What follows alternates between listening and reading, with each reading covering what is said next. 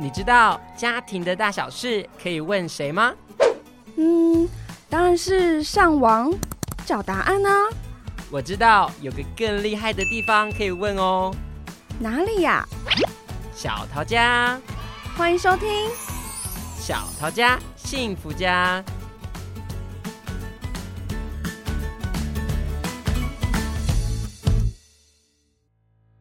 大家好，欢迎收听今天的节目，我是小雨，我是年年。小雨，嗯，我们今天要聊这个话题是跟国中有关，嗯，那国中你最有印象或是觉得最辛苦的地方是什么啊？国中哦，我觉得真的很可怕哎，每天就是背着很厚重的书包上学，然后下课还要去 K 中。所以你觉得可怕的事情是疯狂的在念书 跟考试哦，所以你花很多的时间在补习或者是自己自习这件事情。对，那你有参加社团吗？没有哎、欸，国中有社团吗？有啊，国中有社团啊。真的假的？我们没有哎、欸。但我那个可怜。我们那个时候就是童军社很流行哦，嗯，然后他觉得哦，穿童军的那个衣服很帅，这样还是有。然后我不知道，可能哦。那我们今天要聊一下就是国中的部分，所以我们很高兴能够邀请到文凯校长来到我们的当中。那我们要请校长来帮我们做一个简单的自我介绍。欢迎校长。好，各位听众大家好，我是桃园市立幸福国中校长哈庄文凯。我的背景经历比较特别一点哈，怎么说比较特别呢？因为目前。国中校长里面哈，同时具备有在高中服务的经验跟在国小服务经验的非常少。嗯，那我曾经在寿山高中担任过教务主任哦，很多年。那也在我们回龙国中小担任过主任。那那个就是国中跟国小一起的，所以我的这个经历比较特殊，是国小、国中、高中哦都看过了。对，那今天很高兴来跟大家分享一些经验。那我相信今天这个话题会非常适合校长来帮我们做一些些回答。嗯、那我们今天想要讨论的事情，孩子长大要怎么如何的开心上国中？对，那为什么会这样说？是因为我相信国小跟国中会有很大的不同，不管是环境啊、学习啊、同侪。那想要问问看校长，就是那小朋友从国小升到国中的时候。最大或者最需要面临的是哪一些的不一样的差异需要去适应啊？OK，从国小到国中哈，我想不管是对小朋友来讲或对家长来讲，先有一个基本的认识哈，就是到了国中之后，他要面对的学科的科目数，嗯，还有要面对的老师数，其实会是国小的三倍到五倍。哇、嗯，怎么说呢？因为以国小来讲，它是比较传统的那种包班制，嗯，包班制导师是主要的。孩子们面对的一个老师，对，那搭配其他可能一两位或挺多两位或至三位的所谓的科任老师、体育老师，哎、欸，类似音乐老师，对之类的，对。那可是到国中就不一样了，国中几乎每个科都是一个老师。嗯，那我可以简单数给大家听现在的科目数啊，我们所熟悉的国术音色字。那接下来呢，有家政、童军。那艺术里面呢，有分视觉艺术、听觉艺术、表演艺术。那再来又有六节课的弹性课程，里面有周会，又有社团等等。我刚刚这样数一数，其实已经超过十几科了，两只手数不完了。是的，所以你变成说国小的时候呢，孩子可能面对两三位老师，所以只要知道这两三位老师他的要求跟标准、个性，哎、欸、就可以了。但是到国中你面对的是一群，哇，那那个对孩子来讲，第一个心理的压力，嗯啊，跟他去调试的，就跟国小截然不同。而且相信每个老师的性格跟教学模式也都不太一样，这边他重新再去抓老师上课的节奏。对，还有包含老师对功课的要求，嗯、还有上课的要求。了解。嗯。那除了科目上面的差异，还有没有其他的不同啊？有，另外一个就是大家也要去先了解的所谓的评量啊，就我们讲的考试。我们先不要讲到成绩，嗯、我们光是讲这个考试这件事情就好了哈、嗯。因为科目多，特别学科的部分，也许有的老师非常的认真尽责。嗯。可能每一周都会有周考，甚至有的时候呢，可能每一堂课他会准备一个小型的考试。嗯，跟国小就比较不一样。而且国小呢，目前大家熟悉它的所谓的定期考试的频率啊，基本上就是所谓的期中考跟期末考。期末考。嗯，那国中跟高中阶段目前都还是维持三次。对，都一定会有三次，而且呢，那个比重不太一样。我已经忘记比重哪里，差在哪里了？是不是期末会更重啊？对，是的，一般来说期末考比重都会比较重。哦、对，了解。那这些都是在学习上面，孩子的身心变化上面有没有不太一样的地方？哦，这当然有哈，因为呃，我们都知道哈，这个所谓的青春期啦，狂飙期，也就是孩子进入到青春期阶段的年纪，基本上大概是差不多十二岁开始进入。嗯，那要到整个比较完善，可能要到差不多高中阶段。哦，我听说更久的有没有？也有到二十几岁的。对，我记得好像有这件事情。那但是因为刚好国小跨到国中是最明显的一个，坎，这样对一个阶段，所以如果有稍微年纪跟我比较接近一点的这个听众啊，也就是开始有跨到所谓更年期的，就会知道，你看。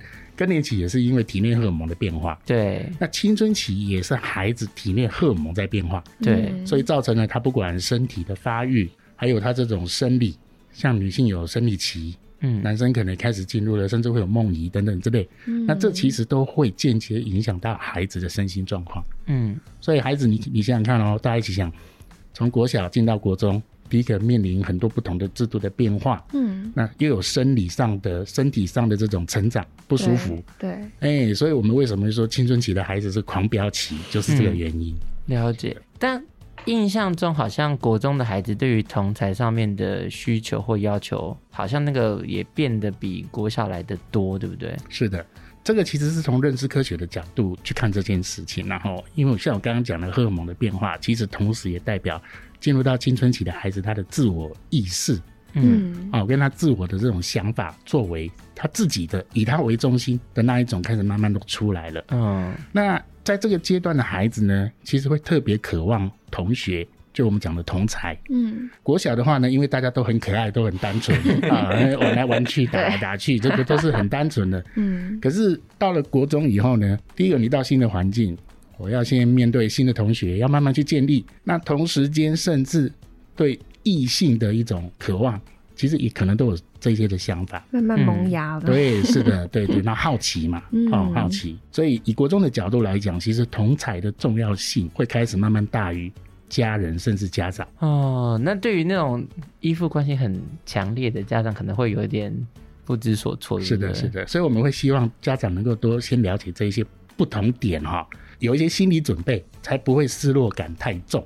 嗯，对，因为我们在国中阶段看到，通常很多的问题不是孩子的问题，是家长的问题，是家长不能接受他的孩子长大了，而且变化这么大。对，然后就会觉得怎么，他一句以前比较老人家讲的，这翅膀硬了。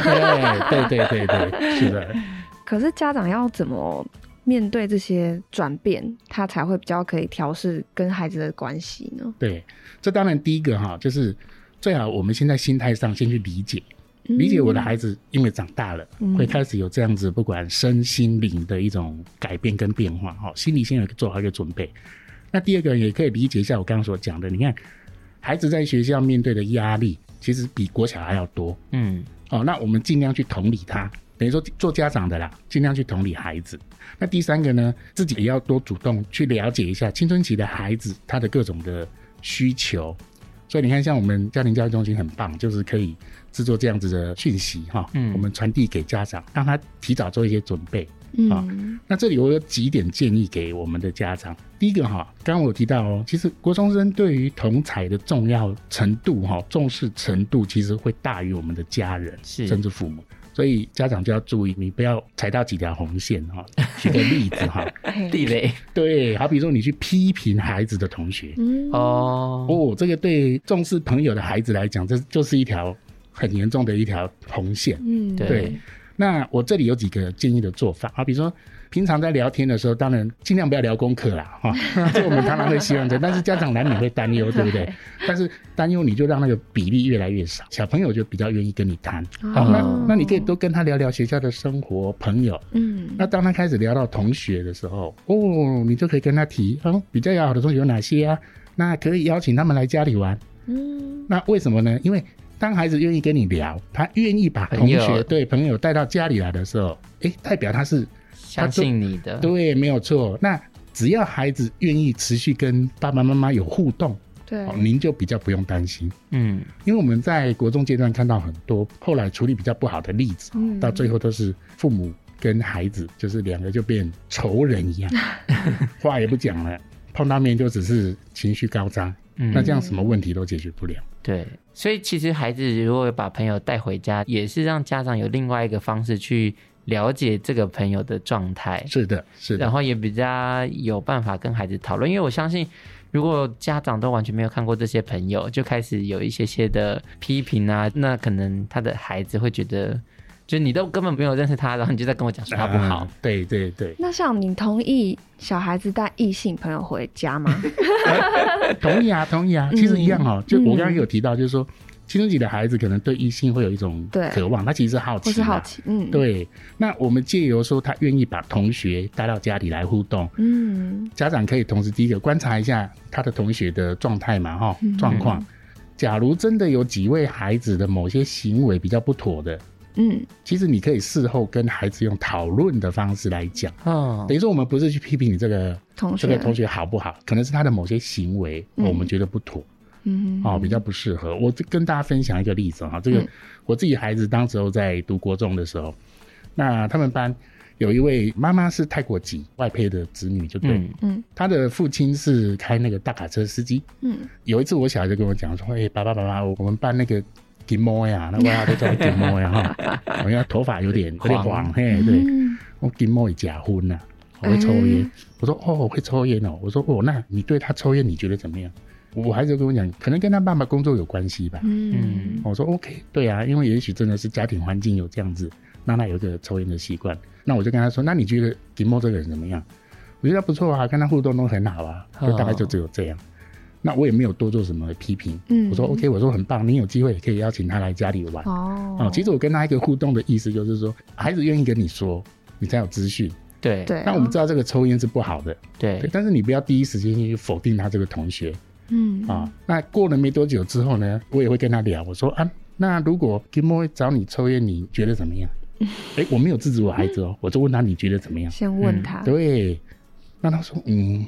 也没有特别怎么样，我也没有想尝试啊。然后我就说好，你如果哎没有，我有下一步，还有下一步。我跟我儿子讲啊，你如果想尝试，你要跟爸爸说哦。哦，还有一个预防针。是的，是的，是的，因为我们要知道哈，我们台湾普遍来讲，我们的孩子啊，他在青春期阶段其实对很多东西都很有兴趣的，对，他都想尝试的。嗯，那。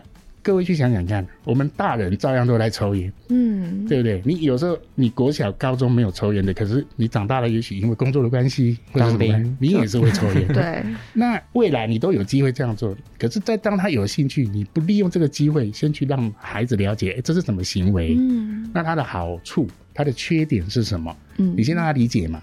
那未来啊，他真的如果都不抽烟，那当然是我们所期待的。是，嗯。可是当他如果真的要去尝试的时候，他有一些基础的背景。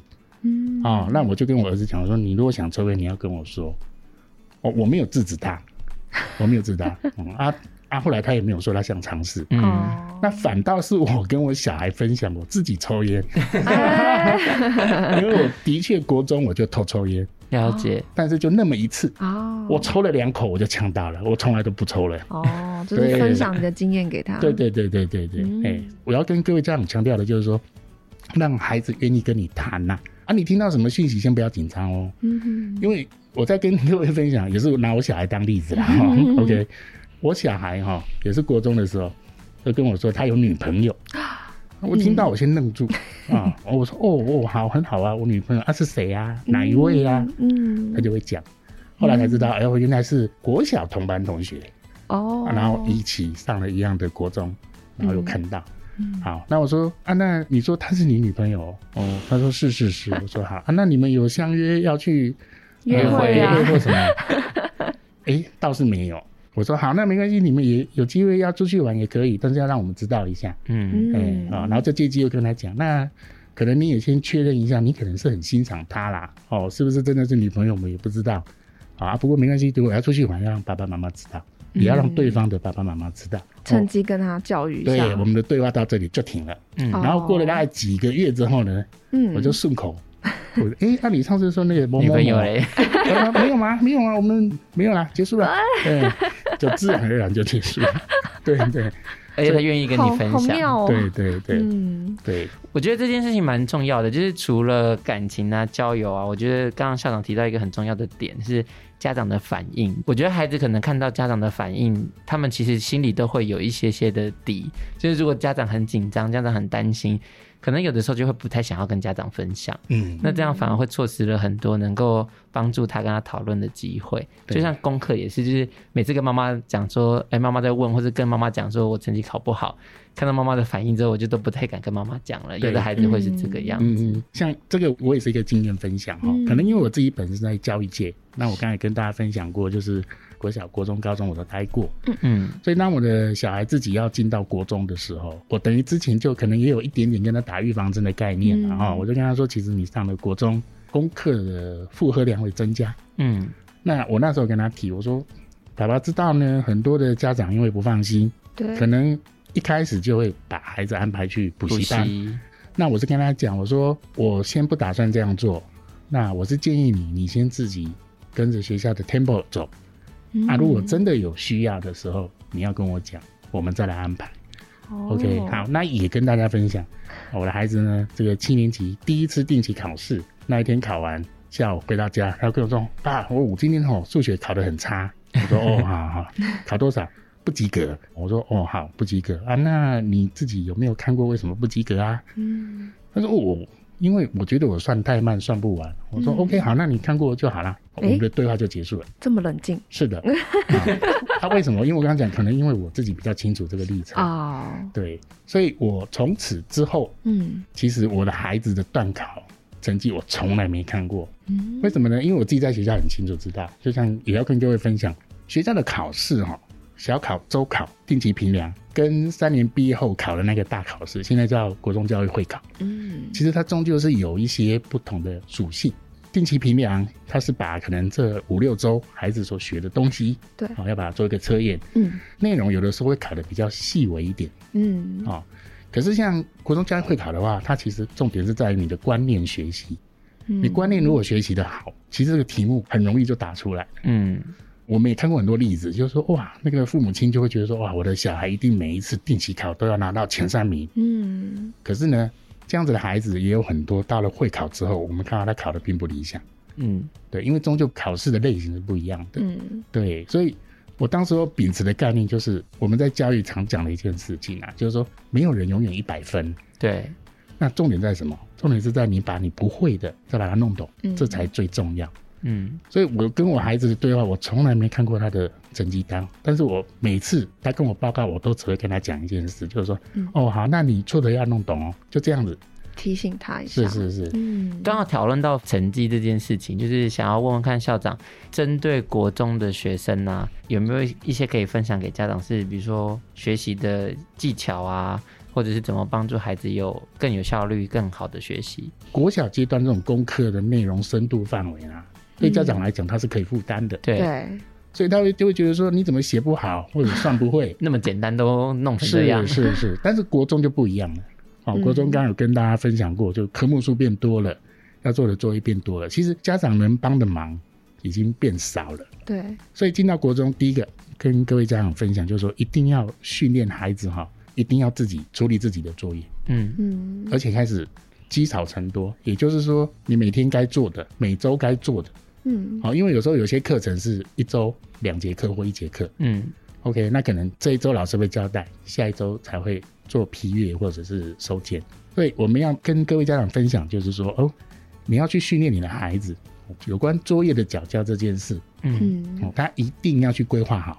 时程的部分，对，那慢慢去要求他，让他养成这样的一个习惯，嗯，那这也回应到我们的学习上。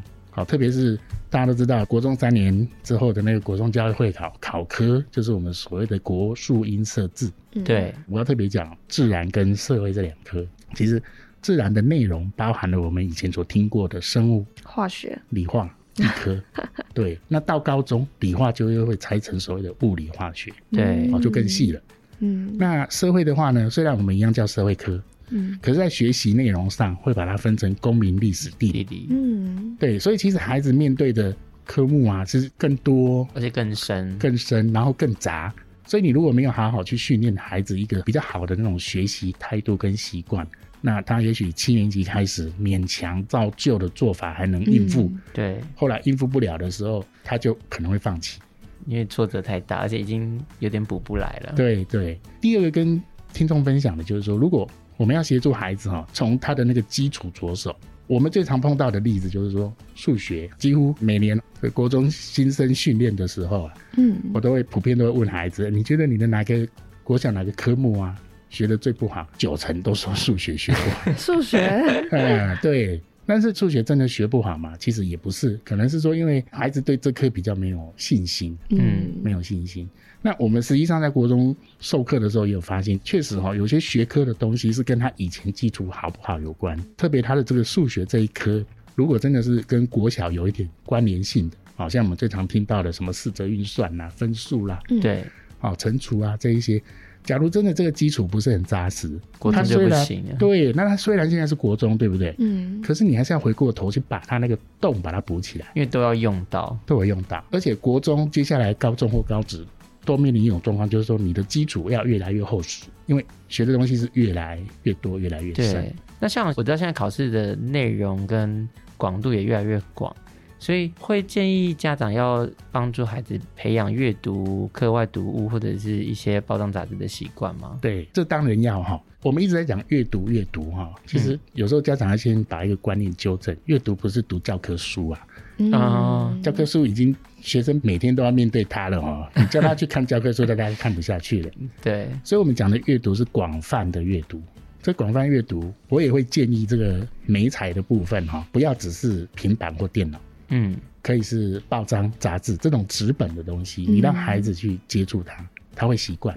嗯，而且呢，也不要担心孩子。读什么书看，到不该看的？对，先不用担心。为什么呢？因为我们普遍现在发现，台湾孩子哈，对于那种纸本类的东西的接触，第一个已经非常少了，而且没有兴趣。对，没错，他情愿在那边滑手机或者是滑平板，嗯、他用滑的很快，啪啪啪啪啪。对。可是你叫他在那边用翻的，他反而没有耐心。可是偏偏读书这件事情，你是要有一点耐心，就好像我们在课堂上上课一样。你看国小一节课四十分钟，嗯，国中一节课四十五分钟，高中一节课五十分钟，你必须要坐得住，嗯，你如果坐不住呢，你就会觉得哇，好无聊，好无聊，哦，那个心思就飞走了。对对，所以那种纸本的阅读很重要。那第二个就是说，报纸或者是杂志的好处在哪里？哈，因为它每一篇文章那个量。嗯，比较适中啊、哦，对，哦，可能也许几百字，不像一本书那么厚。对，多的时候也许三四页。嗯，那这个你慢慢去训练它。像我家的小孩也是哦，因为我们家有订阅报纸的习惯。嗯，小的时候，当然像国小阶段，我们也会购买像绘图啊，或者是比较同志书的给他看。那到了国中之后，我会开始跟我的小孩讲：“哎，你来看看这篇文章。”嗯，哦，因为报纸里面会有副刊。对，呃，副刊就很多这种比较轻松的，对，比较轻松的。嗯、慢慢的、慢慢的，到了也许八年级、九年级，我会开始叫我的孩子看一些报道的新闻。为什么呢？因为大家去分析，你去看哈，本身一则新闻，它一定是有个逻辑性。嗯、是，前面先点出标题，就把一个比较概要的点出之后，它比较逻辑性。嗯、其实这个对于我们目前一直在强调所谓的素养导向，对，是有关联的。嗯所以读报纸还有读杂志这种文章，嗯、对孩子的学习理解是非常有帮助。嗯，对，只是很可惜，现在因为大家还是三 C 用习惯了啦。对，对而且网络真的很方便，真的很方便哦。那我们会鼓励听众哦，爸爸妈妈你就可以买报纸、买杂志，哦，训练让孩子慢慢去接触，这样子他比较习惯之后，你看，当他回到课堂上，老师也用课本的时候。他就很自然而然会习惯，嗯，而且对于国中生的学习，我们一直有在强调一个叫做预习的概念啊。哦，很多东西不要只是依赖老师去教，当你自己有能力的时候，哦，你先预习，哦，原来我明天要学的内容是什么？嗯，你先看过有一点概念了，老师课堂上一讲，哦，你就会有回应，甚至加深你的印象，或者是预习不懂的地方，在上课就被解惑了，对，或者可以讨论，对，也可以提问出来，嗯，对，那等到授课完。你在复习，这就是我们在讲一个学习最好的一个方式，就是预习，然后课中的学习，课后的复习。复习。那这样子，我们也搭配哈科学家研究那个叫做遗忘理论哈，哎，遗忘理论是这样的，那个曲线都一个曲线，所以你前面有稍微有点 印象预习了，其实在你脑袋瓜你就有点概念。对，那老师课堂一教，等于延长了你那个学习的时间，嗯那你的遗忘就会比较慢，比较快能够进入到长期记忆里面去。对对对。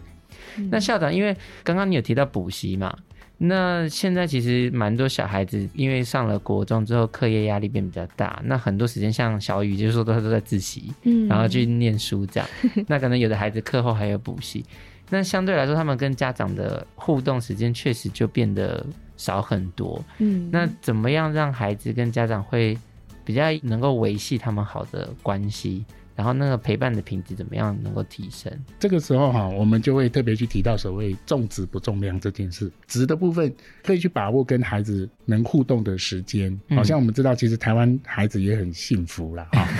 为什么呢？这个上学可能父母亲会接送哦。那你在车上的时候，甚至就算骑摩托车也没关系，等红绿灯也可以跟孩子聊聊天。嗯，对哈。所以第一个就是找时间嘛。那第二个呢？我刚刚在前面也跟大家呼吁，就是跟孩子聊哦，千万不要聊功课。对，聊功课孩子聊不下去。要聊有趣的事情。聊有趣的事。嗯。啊，然后重点你要让孩子多说，哦、你不要一直说，啊、你父母听就好了。了就是引诱孩子去讲。所以，像我也跟大家分享，就是我孩子在差不多九年级的时候，哈，确实面临到会考，所以他也在学校 K 书中心啊。那像回到家，回到家我就会完全就叫他把书包就放着，当然会关心肚子会不会饿啊，啊会饿啊，你要煮什么，要吃什么，我们就准备，就陪他看电视、看卡通、聊天，也跟大家分享啊，这个我对那个手游的研究 也是从孩子来的啊。那现在他已经上大学了，他也是他教我玩 Minecraft。哦，下场会玩，哦、是是那个很复杂，是的。所以我儿子说：“爸，你一定要玩哇，这很好的。”我说：“好好好，那你要教我。”哇，对，那我还印象还很深刻，他读国中那时候流行那个叫什么皇室战争啊？哦，有我就玩。对，神魔，甚至他到高中流行什么？现在那个两队对打，那叫什么？传说对决，对决，L O L。都是我跟孩子讲，我说：“哎，你现在流行玩什么？你要教我，你要教我。” 哦，目的就是维持跟他有一个对话的一个主题。对对，那当他愿意一直跟你讲，其实你就不用担心。嗯，那在那个过程，你也会可以观察到孩子的成长。我也跟大家分享我小孩很有趣的一个，我不知道大家知不知道那个游戏王卡？有，我知道。游戏王卡呢，在他国小的时候就开始流行啊，因为当时有一个卡通嘛，对不对？啊，他说很高兴，他说：“哎，爸爸，我也要买那个卡片。”我说：“好好，买买买。”好了，到了国中呢，就因为手游开始流行起来，嗯、都稍微中断了一下。嗯、哦，到了高中又开始玩了，我就很好奇，我说啊，你不是很久没碰了吗？嗯，他说因为同学有在玩，嗯，我们班级的呀很厉害，而且还去参加比赛。嗯、哦，好，我说好好，那那好吧，那你就玩。哦，因为我们有跟他聊过。知道这个游戏其实是并没有什么这种不好的地方，不好的地方，而且我也发现哇，这个游戏还真厉害，你的逻辑性要强，对，要组牌 哇，防御攻击。策略。然后他高中就很有趣，因为碰到了那个同才嘛，我刚刚跟大家分享，其实同才的重要性已经远过于家长。对，结果他同学说，我们组队去比赛。哦。我说哦，好啊好啊，组队。我说那爸，你会不会载我们去？我说 OK 啊 OK 好啊，我同学一起载啊。哇！大老远载到台北去啊，当然没有比赢啊。嗯，但是没关系，就是说一个经验，跟一个棒的回忆。所以他现在到了大学，他还继续在玩，而且越玩越深，而且越玩越精。更有趣的，嗯，我也是要跟各位听众分享。其实我们每个孩子都能力非常的强，嗯，只要你不要去低估他，不要去限制他。没想到我小孩自己。也在做卡片的买卖哦，对，因为那个真的有的稀有卡真的很贵。对对对，他也是事后才跟我讲，哦，爸，我上次卖了一组牌，赚了三千块。我说，哦，你怎么这么厉害？对啊，所以说我想用这个经验，主要就是跟大家强调，就是当家长第一个自己心态哈，要先调整。嗯，那要去面对我们的孩子，其实真的长大了，真的哦，进入国中，他的自我意识、自我想法都会出来。那当然会跟我们印象当中小时候很可爱的样子，当然是不太不太一样。但是这是必然的。对，校长，那因为我们的时间也差不多了，那最后你有没有想要给家长一些建议？然后，或者是有没有什么话想要对家长们说？OK，好，我想呼吁我们的听众跟我们家长，然后就是说，每一个世代都有每个世代他的烦恼，那每个世代有每个世代他的挑战跟他的优势。是，那我们最常犯的一个错误，就是说会拿我们以前的经验，硬要套在我们的 孩子身上。真的。对，那我这里就是要呼吁说，其实我们要相信我们的孩子。嗯，我们的孩子，大家可以回忆，当我们这一辈的我们自己。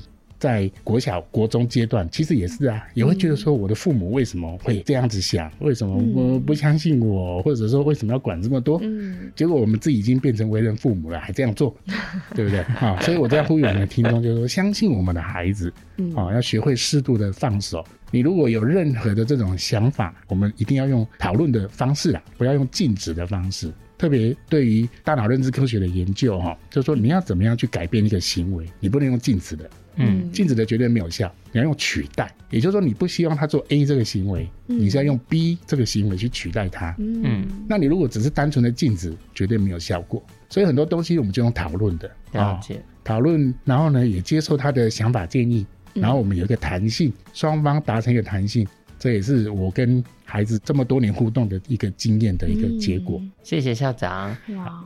那我今天我对今天跟校长聊天里面，其实获得蛮多的。那我自己是觉得从中的获得是，就是要用开放的心去理解孩子现在所面临到的所有的问题跟世界。当你认知里面，你越清楚孩子会碰到什么事情，还有孩子有可能会做哪些事情，你在碰到这些事情的时候，你就越不容易紧张，越不容易慌张，就能够以比较平缓的心去跟孩子讨论这些事情。那才有办法像刚刚校长说的，就是用取代去代替禁止这件事情。那也希望今天所有的听众能够找到自己跟孩子最好的互动模式，然后建立良好的沟通的管道跟关系。嗯、那我们就再次谢谢文凯校长，谢谢校长，谢谢大家，谢谢，谢谢我们下次见喽，拜拜，拜拜，拜拜。